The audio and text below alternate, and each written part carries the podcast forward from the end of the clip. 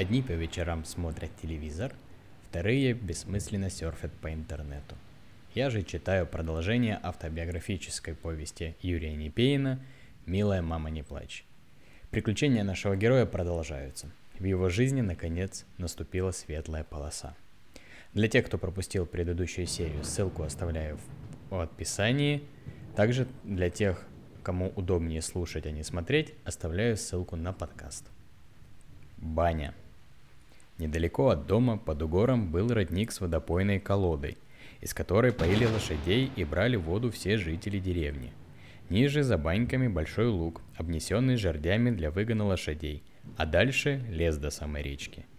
Мы вошли в закоптелое помещение, и тетя Любава, положив пучок березовых лучин и сухих полен, затопила выложенную из булыжников каменку. Я и Федька взяли ведра и споро натаскали полную катку и котел родниковой воды. Когда каменка накалилась, тетя Любава взяла совком горячий булыжник и положила в катку с водой. Вода сразу зашипела, забулькала. Затем вереском продымила баньку. Первыми по старинному обычаю пошли мыться мужчины. Это дядя и я с Федькой. Раздевшись в предбаннике, мы зашли в жарко натопленную баньку. Дядька из деревянного ковша плеснул на каменку. Вода зашипела, наполняя парную густым и горячим облаком. Дядя намочил березовый веник в тазу и залез на самый верхний полог, где было еще жарче, сказав Федьке. «А ну-ка, сынок, бздани-ка еще чуток. Да гляди-то, сам не обожгись». Федька плеснул на каменку и стало почти невыносимо от жары – а дяде хоть бы что. Он, задрав ноги вверх, хвощется на верхней полке. А мы с Федькой присели на порог у дверей, чтобы было чуть прохладнее. «Чего это вы к порогу сели?» – спросил он нас. «Здесь прохладней, хоть не так жарко», – ответил Федька. «Ну-ка, Федька, подай еще», – велел он ему. Федька снова плеснул на каменку. Дядька аж крякнул от удовольствия, повернулся на живот и приказал Федьке. «Ну-ка, хвощи мне спину!» Петька взял веник и стал хлестать, пока он не произнес. «Ну все, хватит!» и начал сам с азартом хвастаться. Дядька полежал еще немного, а затем слез с полки и, намылив мочалку мылом, попросил Федьку. «Ну-ка, сынок, пошоркай мне спину хорошенько!» и встал на коленки, чтобы было удобно тереть ему спину. Федька старался, а он похвалил его.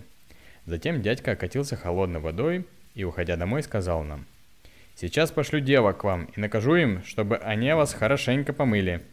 И вышел в предбанник одеваться. Мы хотели возразить, но не стали перечить ему. Когда он ушел, мы открыли дверь, чтобы было не так жарко. Вскоре пришли тетя Любава и Сима. Зайдя в баню, тетя Любава сказала нам. «О, боже мой, да вы совсем-то баню выстудили. Поди, наверное, дверь открывали». «Нет, не открывали», — дружно соврали мы. «Не обманывайте. Я ведь хорошо вас знаю, шкаридей!» – ворчала тетя Любава на нас. «Кто же в холодной бане моется? Черти полосатые!» – сказала она, набрав из катки ковшом немного воды, плеснула на каменку, и в баньке опять стало невыносимо жарко. Мы быстро закончили мыться и ушли домой, а они после нас еще долго мылись. Дома на столе уже стоял самовар, сиял своим золотистым блеском и пыхтел горячим паром из маленьких отверстий на крышке – мы уселись за стол в сутки. Так называется место в переднем углу, где на полке стояли иконы. Посередине самая большая и красивая, а перед ней висела на цепочке лампадка из красного стекла с бронзовой отделкой, а в ней по праздникам горела тоненькая свечка. Наконец-то тетя Любава и Сима пришли из бани с розовыми лицами и сразу сели за стол пить чай. Весть о нашем приезде быстро облетела всю деревню, и вскоре в избу стали собираться соседи. Всем было интересно посмотреть на человека, вернувшегося с войны, и попутно узнать хотя бы что-нибудь про своих без вести пропавших. Дядька отвечал, что знал.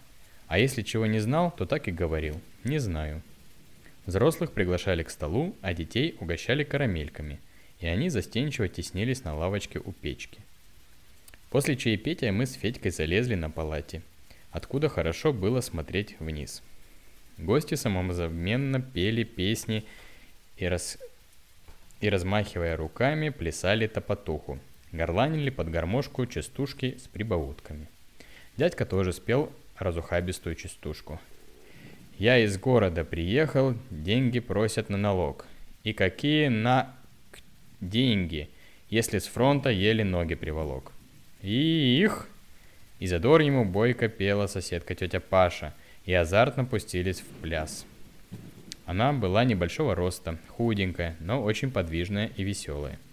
Я глядел на это радостное застолье, а на душе у меня было грустно от того, что не было рядом моей мамы. На следующий день после шумного веселья в избе была уборка. Шоркали дресвой и веником пол. И половицы стали как новенькие. Конец главы. В деревне. Первый же день Федька познакомил меня со своей деревенской голодьбой – с братьями Колькой и Ванькой, заячьей губой. Из-за этого они гундосили. Нечисто выговаривали слова. Было трудно сразу понять, но догадаться, разобраться все же можно. Они оказались с нами одного возраста и жили через дом от нас. С ними мы подружились довольно быстро.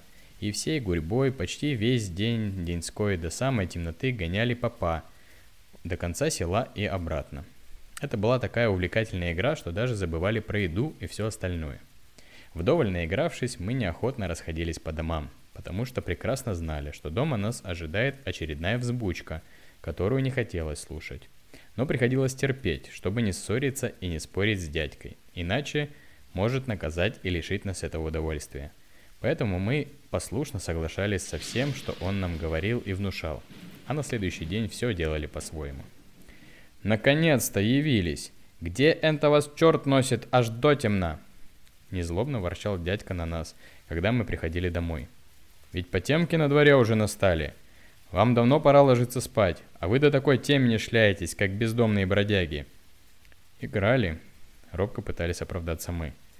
Лучше бы пособили картошку бугрить, а вы носитесь по деревне как угорелые, без дела, цельный божий день, до темна.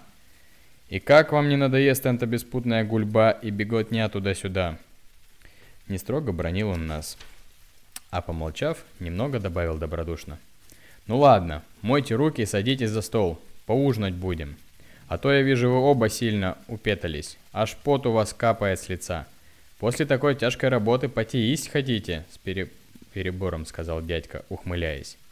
«Положи им, мать, поболее, а то они сегодня шибко упластились, гоняя папа туда-сюда», сказал он тете Любави с улыбкой. «Да нет, неумело попытались мы возразить. Как поедите, так сразу марш на палате спать. Я вас средь ночи подыму. Пойдете одни стеречь скотный двор, потому что мать немного занедужила», — пояснил нам дядька. В знак согласия мы кивнули головами и, помыв руки, сели за стол кушать. Поев, пошли на палате спать. И только улеглись, как вдруг в дверь кто-то постучал. «Господи, кого еще там нелегкое несет на ночь глядя?» – ворчаливо сказал дядька. «Заходите, дверь не закрыта», нам стало интересно, и мы высунули головы из-под одеяла и придвинулись к краю поперечной балки палатей, чтобы получше разглядеть, кто же войдет.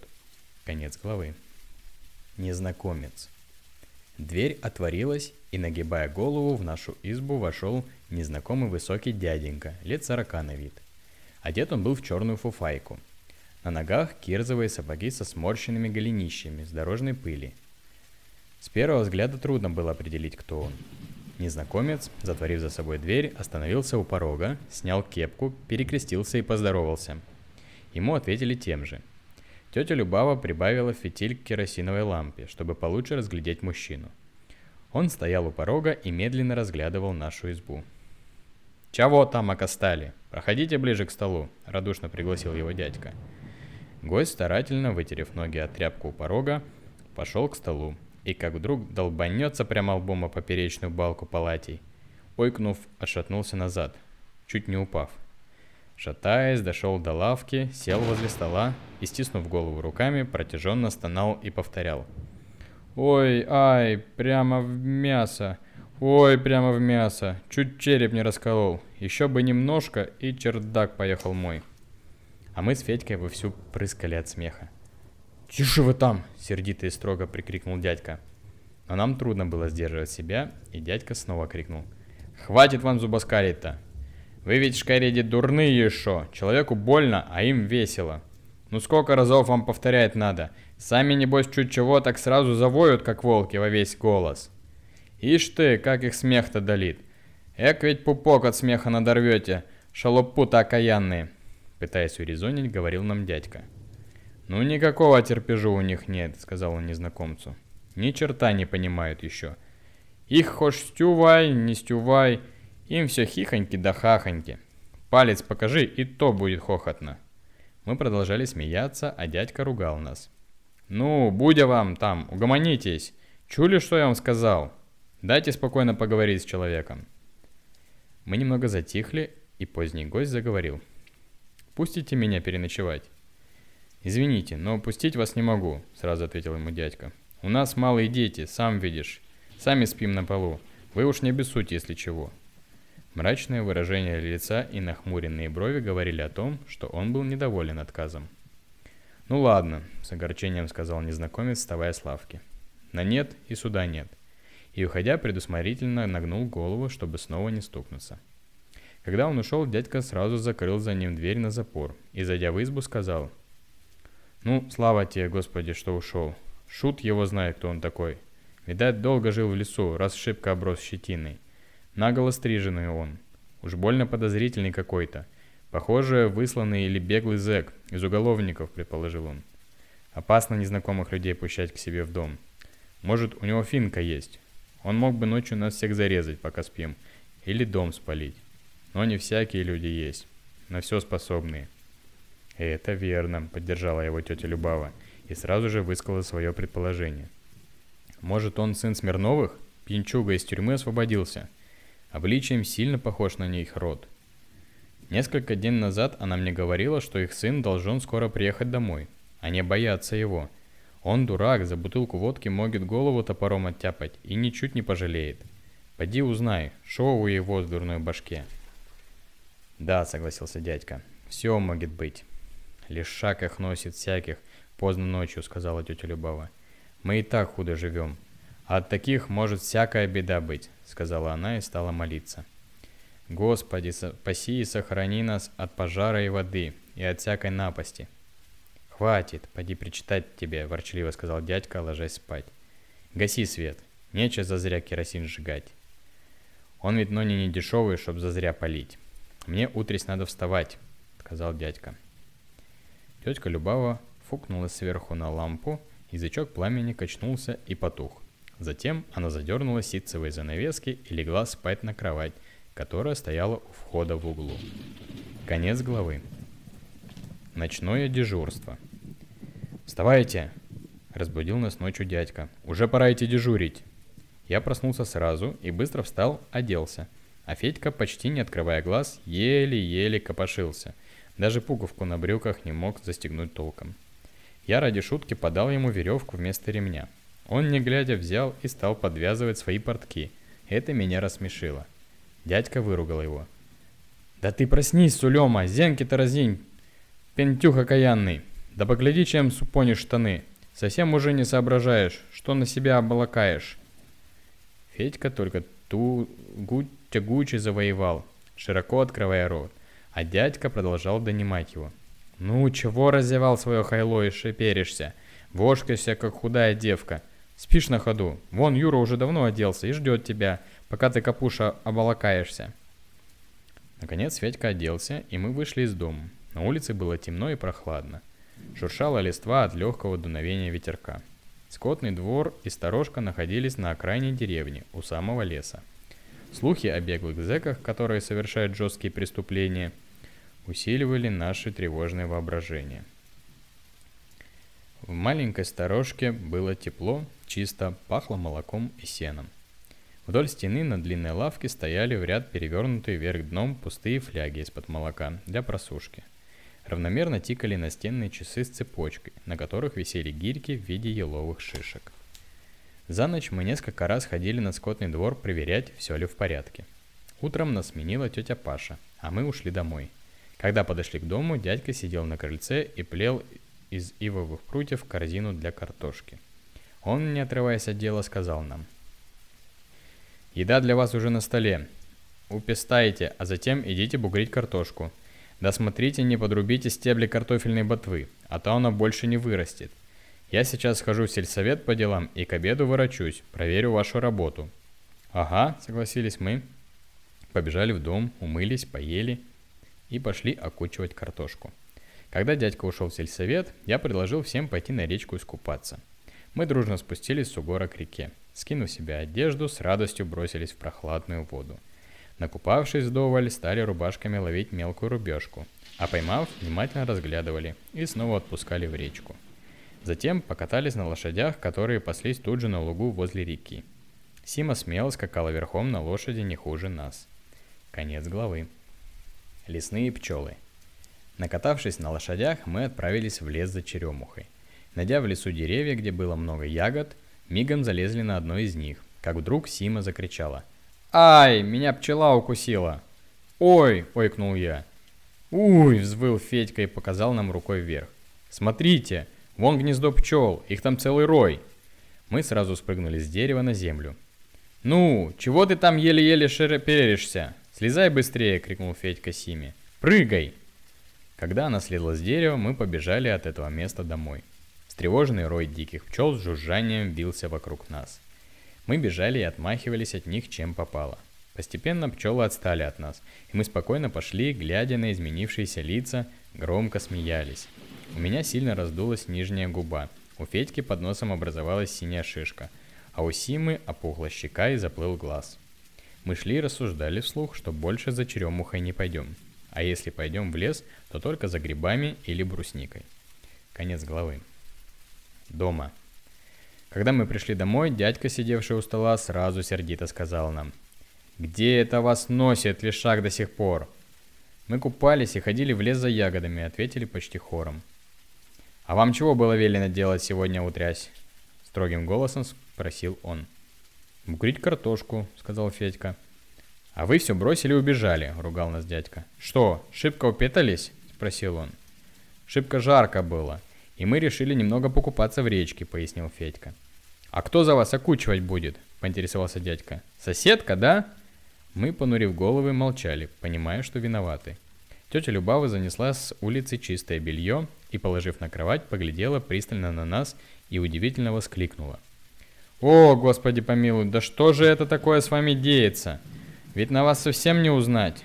Глянь-кася, Федор, на их лица, на что они похожи стали?» Дядька внимательно посмотрел на нас и, улыбнувшись, нарочитой серьезностью спросил. «Ну-ка, сказывайте, где-ка вас угораздило вляпаться?» Мы залезали на черемуху в лесу, чтобы нарвать ягод, а на нас напали дикие пчелы и покусали. Мы едва убежали от них, протянул Федька. Черти что, возмутилась тетя Любава. Эки дурни. Под окном своей черемухи полным-полно, а их какого-то лешего в лес за ней понесло. «Нечто вам мало ее дома», — удивлялась, сокрушалась тетя. «Беспутные, нисколечки у вас ума нету». «Какой шоу-мишка», — сказал дядька. «Ничего, по делам им, за... зато теперь впредь будут знать, как без огляду на деревья лезть и гнездо зарить». «Мы гнездо их не трогали», — возразил Федька. «Мы только хотели ягод нарвать, но не успели.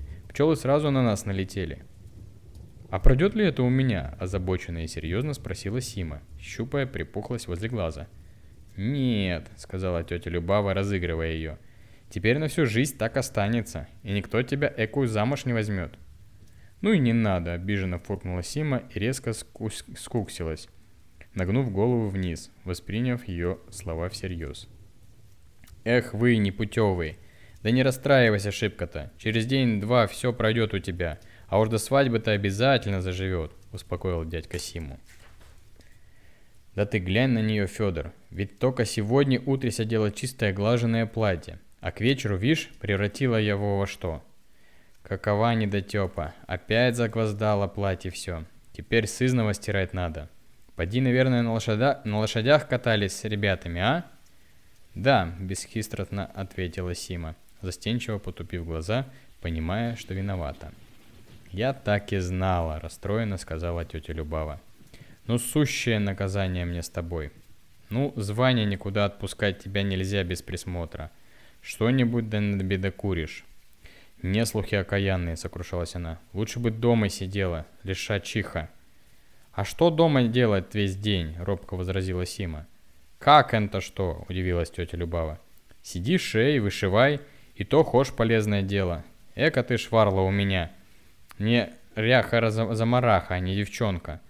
Вот сейчас на поддираю тебя, так будешь знать, как одежку рвать и пачкать.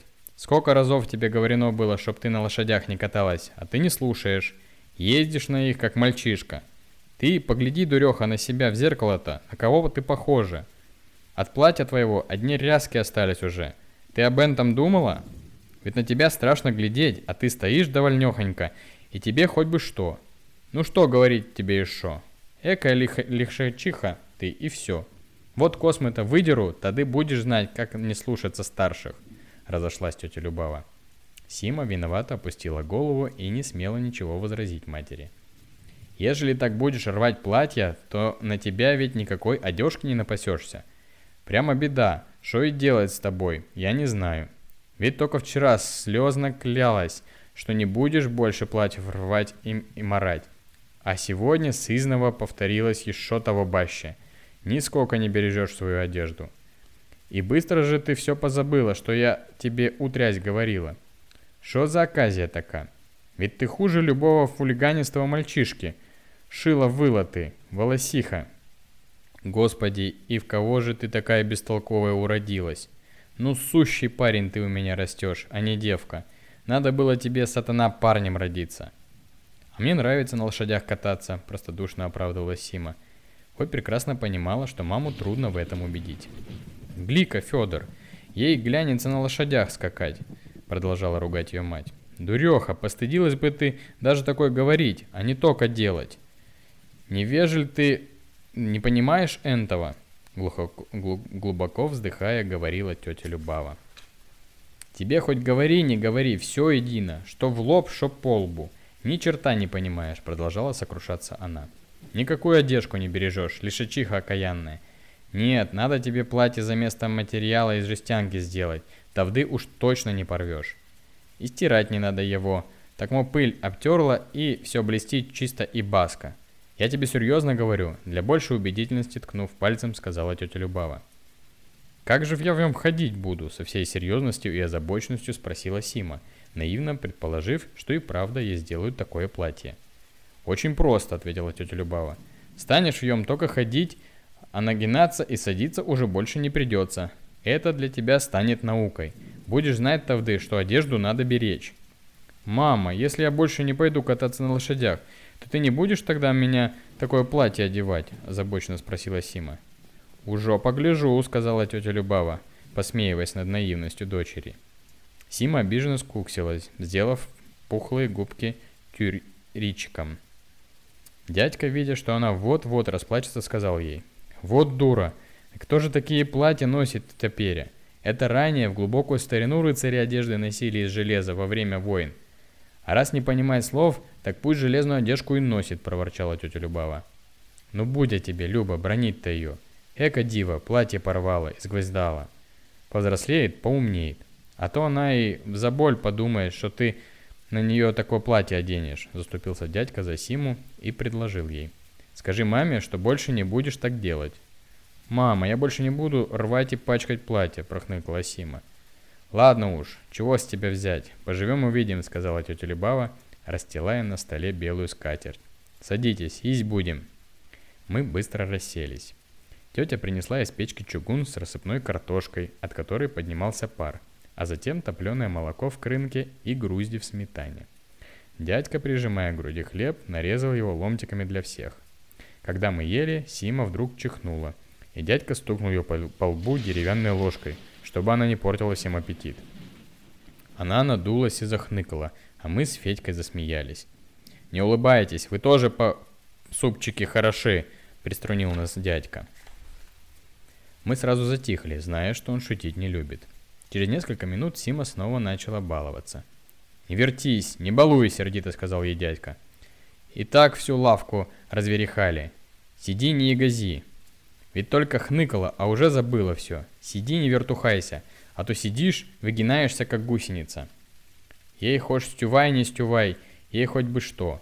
Сидит и ногами болтает, с осуждением говорила тетя Любава.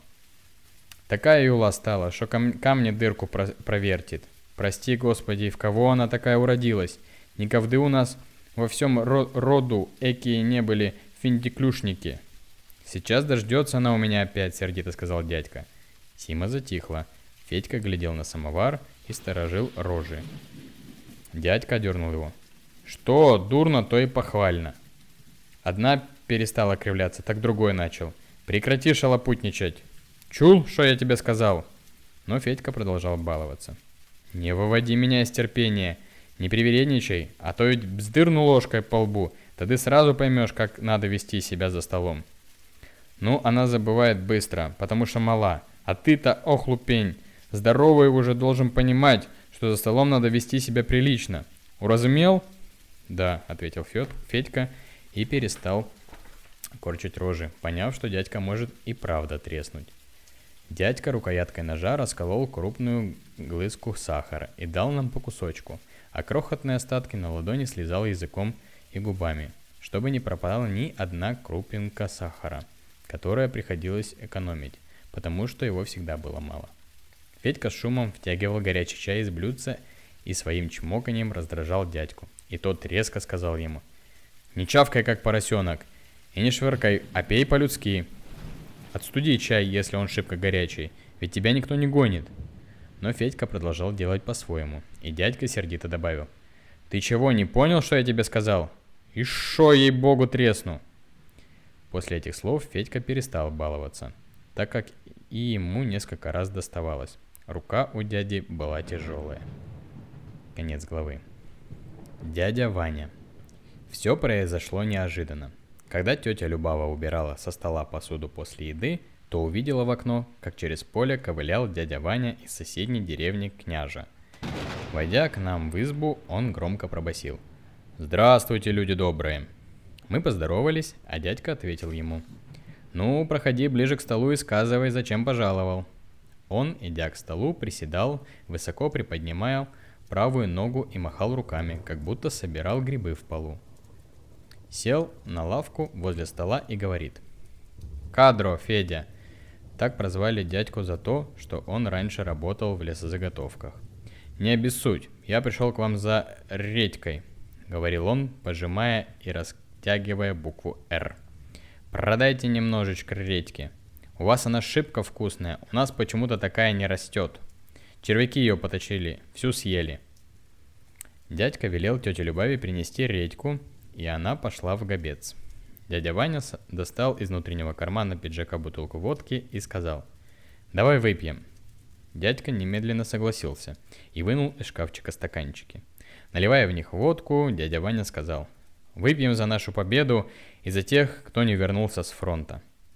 И они одним залпом выпили, крякнув от удовольствия, закусили и пошли у них воспоминания о войне. Тетя Любава принесла из гобца редьку и подала дяде Ване.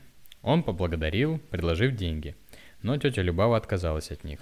«Тогда давай перекуби с нами стопочку», — предложил он ей. «Нет, не буду», — вежливо отказалась она. «И Федору более не наливай, а то он опьянеет и будет опять дуреть». И так уж лишкой выпил. «Это ничего, как ранее-то говорили, кто пьян да умен, тот два угодья в нем», — сказал дядя Ваня. «Ну, милой, давай допивай сам и поди с Христом к себе домой», — сердясь сказала ему тетя Любава.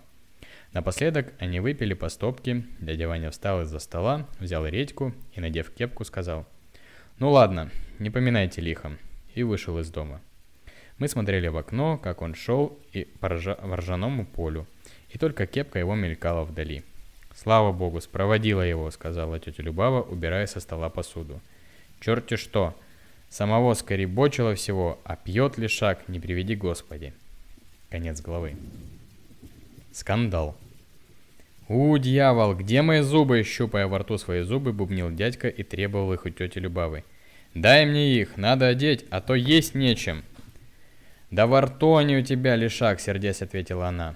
Дядька, ощупая вставную челюсть, вынул ее изо рта, повертел в руках и снова запихал в рот, но уже наоборот — и, поправляя пальцем свою челюсть, безбожно матерился. «Фу ты, черт, не цепляется, ядрена мать!» Мы с Федькой прыскали вовсю, а тетя Любава незаметно от дядьки пригрозила нам пальцем, чтобы мы не смеялись, но сама тоже тайком улыбалась. Дядька облокотился на край стола и, нахмурившись, неразборчиво проболчал. «Налей!» «Чего?» – переспросила тетя Любава у него. «Вина, сердец», – сказал дядька.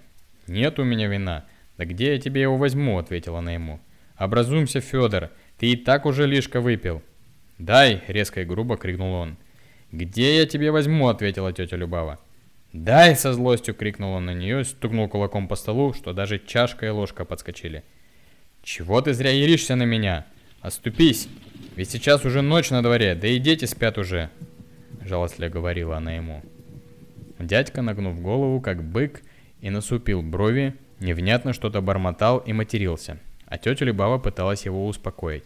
«Хватит, поди шуметь тебе до матюги гнуть! Попустись, Федор, и так уже лыка не вяжешь!» «Поди ложись спать, ради бога!» – предложила она ему. «Цыть, дура!» – гневно цыкнул он на нее и в выступлении уставился мутными глазами на пустой стакан. «Остепенись, Федор!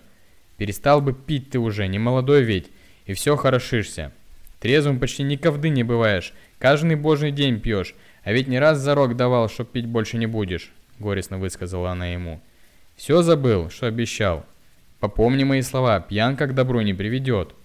Ты еще будешь указывать мне, что делать надо? Я сам себе хозяин, ядрит твою в бога душу мать!» Со злостью выругался он.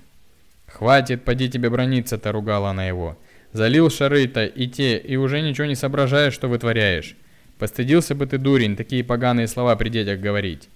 Дядька, опустив голову, бубнил себе под нос, а потом вдруг резко поднял ее и, скрипя зубами от злобы, сильно стукнул кулаком по столу и с лютой яростью рявкнул. «Дай!» «Так откуда я тебе возьму?» – сердясь ответила ему тетя Любова. «Ах нет!» – злобно крикнул он, схватил со стола пустой стакан и кинул его в тетю Любаву, стоявшую возле печки. Она едва успела отшатнуться, а стакан, ударившийся об угол печки, разлетелся на мелкие кусочки. «Ты что, рехнулся или совсем уже одик?» – испуганно и сердито закричала она. «Детей-то хоть не пужай, лишак беспутый! Как далее-то жить?» Чуть не плача говорила ему тетя Любава. Дядька, глядя на нее злобным взглядом, грозно приказал ей. «Принеси огурцов с рассолом!» Она молча и покорно пошла в гобец и принесла полную кринку огурцов, поставила на стол. Дядька взял из кринки руками огурец и хрумкой начал есть. Но вдруг кисло сморщился и со злостью выплюнул все изо рта на пол, матерно выругавшись. «Ты что мне, стерва, принесла? Их же невозможно есть, они же горькие!» Я ведь не свинья, чтобы жрать, что попало. Постеснялся бы при детях матюки гнуть. Совсем уже стыд и совесть потерял. Да хоть побойся немного Бога, увещевала она. Дядька злости скрежетал зубами, а потом вдруг резко смахнул рукой кринку с огурцами со стола прямо на пол. Кринка разбилась, а огурцы разлетелись по сторонам. «Ты что уже совсем сатана проклятый?» – вышла из себя тетя Любава. Он озверело глядел на нее и дико орал. «Убью, стерва! Всех изничтожу!» Схватил он со стола пустую бутылку и кинул в окно. Зазвенели разбитые стекла. «Да ты что, ошалел, дикарь? Совсем уже рехнулся!» Завизжала тетя Любава. Мы мигом выскочили на улицу и побежали с соседкой тети Паши. Тетя тоже убежала вместе с нами. Конец главы. У тети Паши. В это время у тети Паши был дядя Коля из соседней деревни, и тетя Любава поздоровалась с ним и попросила его – Ради бога, помоги, милой, а то мой-то совсем осатанел от пьянки. Стекла в, в окне бутылкой выстегнул и раму вышиб. Он по пьянке может и дом спалить. Я не в силах совладать с ним. Может, он тебя послушает? Уйми ты его дикого, а то он совсем остервенел лешой. Он знак согласия кивнул головой и пошел усмирять нашего дядьку. «Чуть не порешил меня», — сказала тетя Любава. «Будь они прокляты, пьяницы окаянные». «Да-да», — сочувственно поддакнула тетя Паша. «Решак бы их побрал, этих пьяниц. Переночуйте у меня. А сейчас садитесь все пить чай», — предложила она. Мы сели за стол пить чай. Вскоре пришел дядя Коля и сказал нам. Пришлось повозиться с ним. С большим трудом я его угомонил. «Спасибо, дорогой, что успокоил его», — поблагодарила тетя Любава. «Попей с нами чайку», — предложила ему тетя Паша. «Нет, нет, как-нибудь в другой раз», — вежливо отказался тот. «Мне надо уже идти домой, а то мои домочадцы будут волноваться», – произнес он и ушел. А тетя Паша начала рассказывать про свою жизнь. «У меня муж по первости смиренный был, а потом, как зачал пить, что не приведи Господь никому такое житье. Я-то вды еще молодехонька была и ни черта не понимала про замужнюю жизнь. Он был на семь лет старше.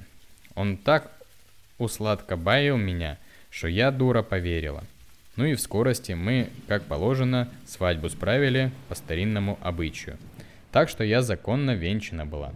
А когда моя мать умерла, царство ей небесное, то мы переехали в эту деревню жить, говорила тетя Паша. Благо было кому поведать, кто поймет и посочувствует искренне. Он у меня до вина и чужих баб шибко падок был. Ни ковды чужую юбку не пропустил. Кобель несчастный. Леший бы его задрал экого дикого. Ох, и бражничал, и распутничал. И всякого-то изгалялся надо мной, сатана. Без просыпу, да удыри пил, как и твой, продолжает она. Почти ни ковды трезвым не бывал.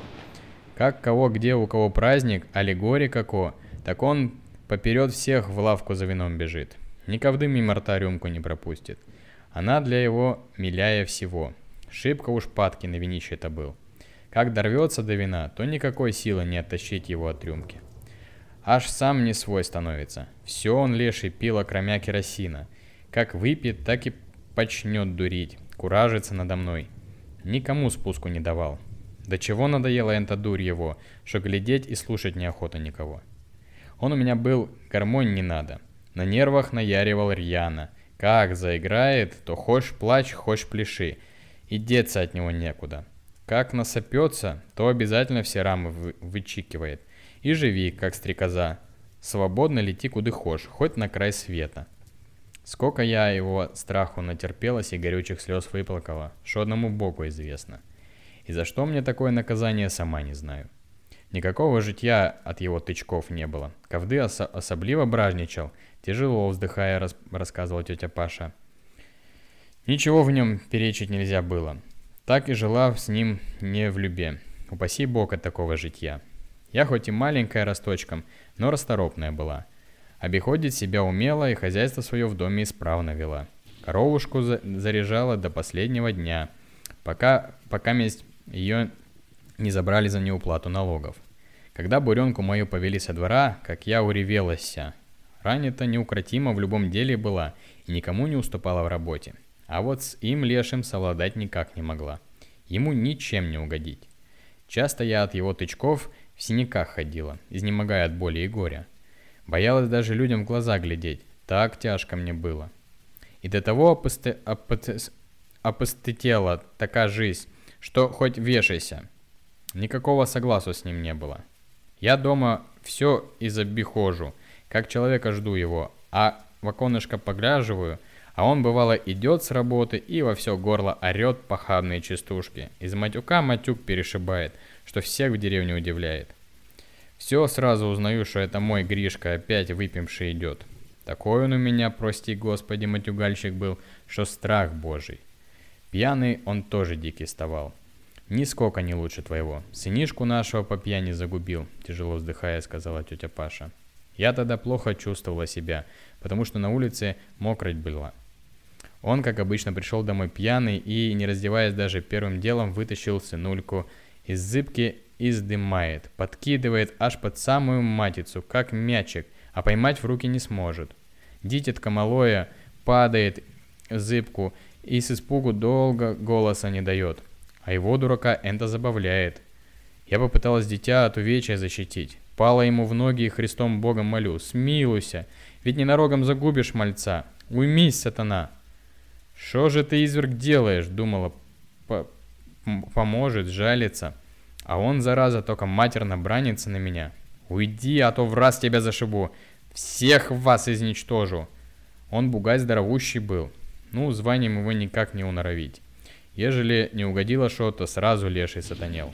Какая-то лютая злоба овладевала им, и все неприятности в жизни свирепея вымещал на мне. Вскоре после этого сынок заболел подучей болезнью. Лихоманка его затрясла. По-научному эпилепсией прозывается. Пять лет его корежило всего и шибко тянуло все суставы. Он, бедняжка, в беспамятстве скрипел зубами с пены у рта и корчился в ужасных конвульсиях. Бился головой обо что попало. Я едва его держала. Ох уж я и намаялась им. Однажды не доглядела. И сынок стукнулся головой об угол сундука и сразу же кончился.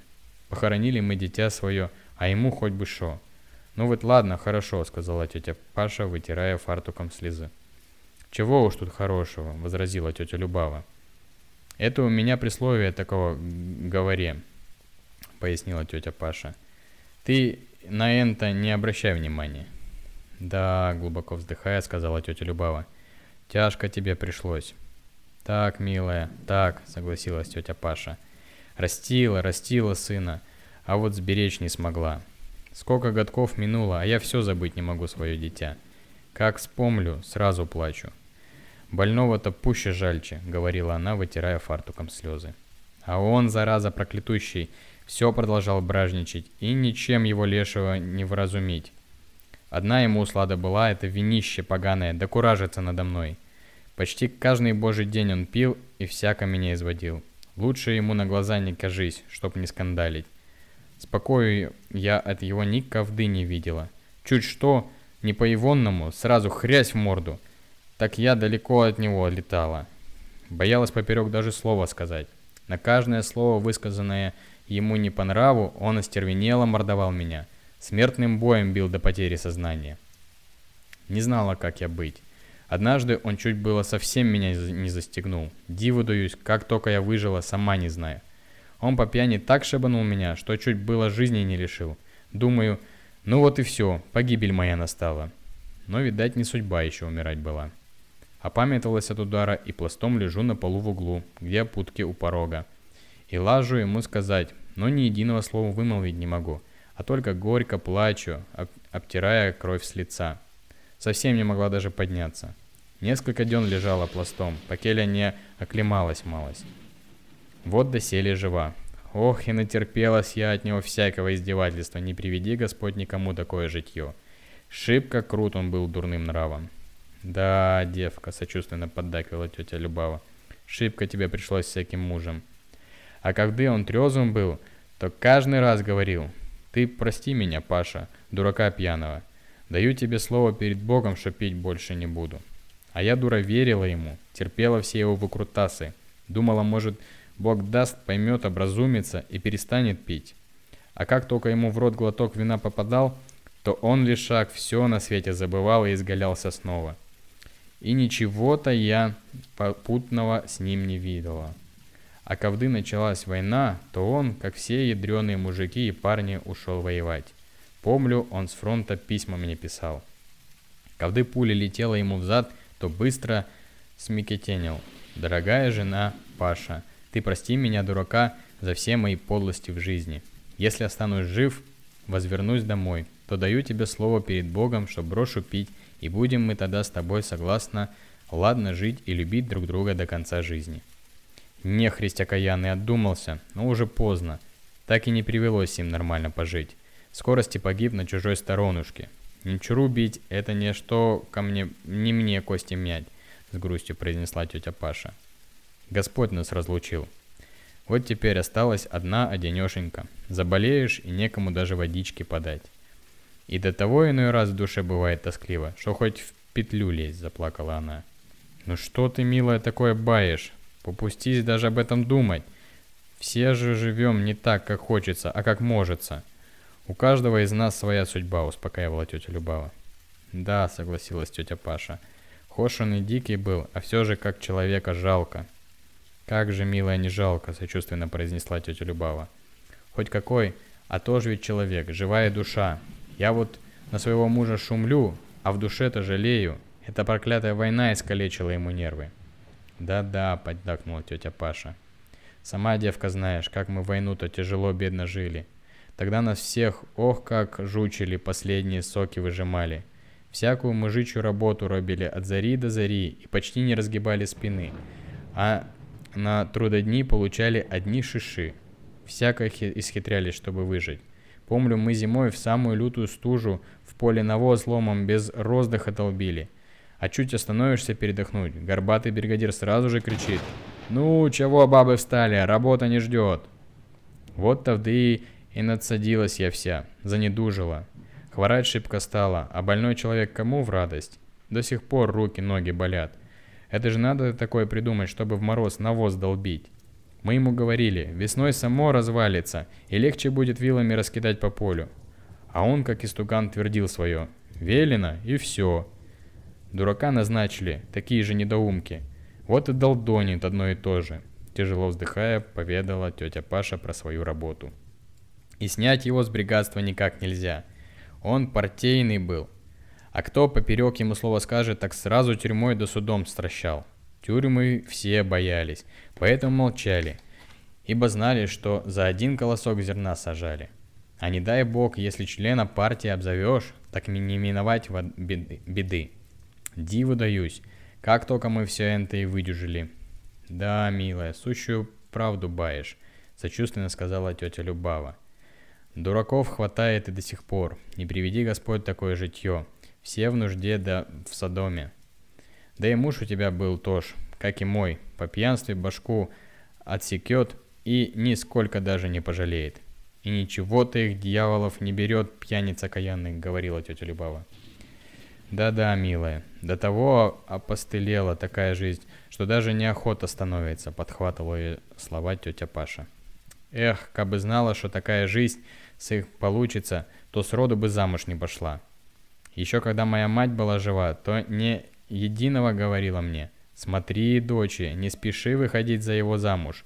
Он тебе не пара, да и характером не хороший. Винчо шибко пьет. Ох, девонька, чует мое сердце, худое у вас не будет житье. После помянешь меня, что я была права.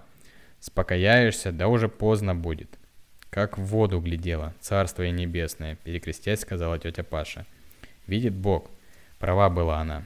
Добра мне хотела, а я, дура, не поняла этого тогда. Думала, может, у нас с ним и наладится жизнь, но не получилось. «Да-да», — поддакнула тетя Любава. Кому хошь доведись того, не в радость. Лучше бы век одна жила, сказала тетя Паша. Но каково одной жить-то век? Тоже не недородно. Спокон веку уж так повелось. Бабы каются, а девки замуж торопятся. Да, милая, да, согласилась тетя Паша. Сама захотела, не мать же велела. Пусть я не баскящая была, но молодая. Злая любовь одолела – так уж, такая уж наша женская судьба, с грустью сказала Паша. Да, согласилась тетя Любава. Немногим кому в жизни счастье выпадает. Тетя Паша, вытирая ситцевым фартуком слезы, добродушно почила нас чаем.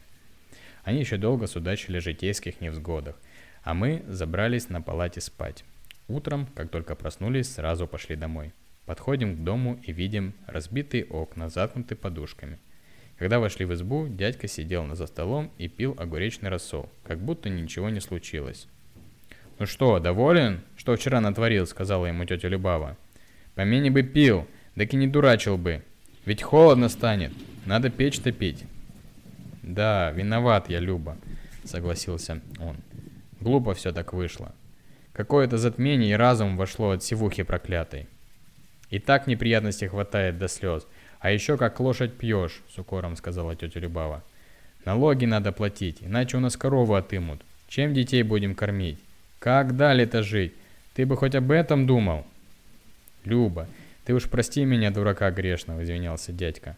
«Все, более пить не буду», — поклялся он. «Зарок даю перед Богом и тобой», — перекрестился перед иконой, стоящей на полочке в углу. «Не первый уже зарок даешь, да все не впрок», — упрекала его тетя Любава. «Ты прости меня, Люба, последний раз», — умолял ее дядька. «Бог простит. Знаю я тебя, лешего. Сколько разов уже клялся и божился, что больше пить не будешь. А как только чуток в рот попало тебе, так уж остановиться не можешь. Хоть бы детей не пугал, а то зальешь глаза и ничего не соображаешь, что вытворяешь», — ругала она его. «Совсем житья из-за твоей пьянки нет. Ведь во всем должно быть благоразумие. Так али не так?» «Так, Любушка», — охотно соглашался дядька и серьезно пообещал. «Все, брошу пить, скоро поеду на лесозаготовку робить, и тогда мы сможем налоги за корову заплатить». Тетя Любава с трудом верила, что он образумится и не будет больше пить. На следующий день дядька застеклил разбитые окна и после этого случая действительно долго не пил. Конец главы. Шутка. Мы с Федькой решили подшутить над дядькой. Но то, что в этой затее была для нас какая-то серьезная опасность, никому и в голову не пришло. Однажды, когда все уснули, мы с Федькой тихонько встали и вышли на улицу. Мы привязали к нитку небольшой гвоздик и осторожно подцепили к окну. а сами спрятались через дорогу за кустами и дергали за ниточку. Диканье гвоздика о стекло заставило дядьку слезть с печи и зажечь лампу. Видим, как он перекрестился на образа, раздвинул занавески и долго пристально глядел в, в оконце, пытаясь разглядеть, кто же там стучит. Но мы в этот момент затихли, и как только он отошел от окна, снова начали бренчать. Он не вытерпел и вышел в одних кальсонах на крыльцо. Постоял немного, прислушался, а затем, хромая на правую ногу, обошел дом вокруг. «Ну, что там такое?» – распахнув створки, спросила его тетя Любава. «А черт его знает, что там шибрякает!» «В окно», – раздраженно ответил ее дядька. «Домовой, али что?» Дядька зашел в избу, а тетя Любава, закрыв окно, задернула занавески, задула свет в лампе. Мы лежим за кустами и прыскаем от удовольствия, что обманули. По красному пятнышку цигарки было видно, что дядька прильнул лицом, украдкой заглядывает то в одно, то в другое окно, не отодвигая занавески, чтобы его не заметили. Как только он отходил, мы снова начинали дергать за нитку, пока не вывели его из терпения. Дядька выскочил на крыльцо с охотничьим ружьем и как жахнет из него вверх. Яркая вспышка в миг озарила дом – а звук выстрела эхом прокатился над лесом, перелопашив всю деревню. От испуга мы выскочили из кустов и кинулись на утек под угор. Дядька вначале погнался за нами, но, добежав до края угора, остановился и проорал нам вслед, суля всякие кары и проклятия. «Ах вы, сукины дети, ядрена мать! Погодите, дьяволята, уж придете домой, тогда я вам задам, шкариди окаянные!» что вы надолго запомните у меня, как по ночам пужать нас. Дурни беспутные, нехристи окаянные. Добежав до леса, мы остановились, оглянулись и увидели, как он махал нам кулаком. А потом, хромая, ушел домой. Теперь нам дома показываться было опасно, и мы решили пойти на луг, где Витька пас у реки лошадей. Мы пришли и поведали ему, что устроили дядьке шутку с гвоздиком. Он сказал нам, что зря мы этой ерундой занимаемся – потому что был старше нас на 5 лет и больше разбирался в жизни. А, что можно делать, а что нет. Мы сидели у костра, а Федька попросил меня рассказать что-нибудь интересное из городской жизни. Хорошо, согласился я. Только чур, уговор, что вы не будете перебивать меня. Нет, не будем, дружно ответили Витька с Федькой и приготовились слушать. Я решил рассказать им историю, которую узнал еще в детдоме от ребят. Ну так вот, начал я. Конец главы. История главного героя постепенно близится к завершению. Чем она закончится, узнаем в следующий раз. Благодарю вас за внимание.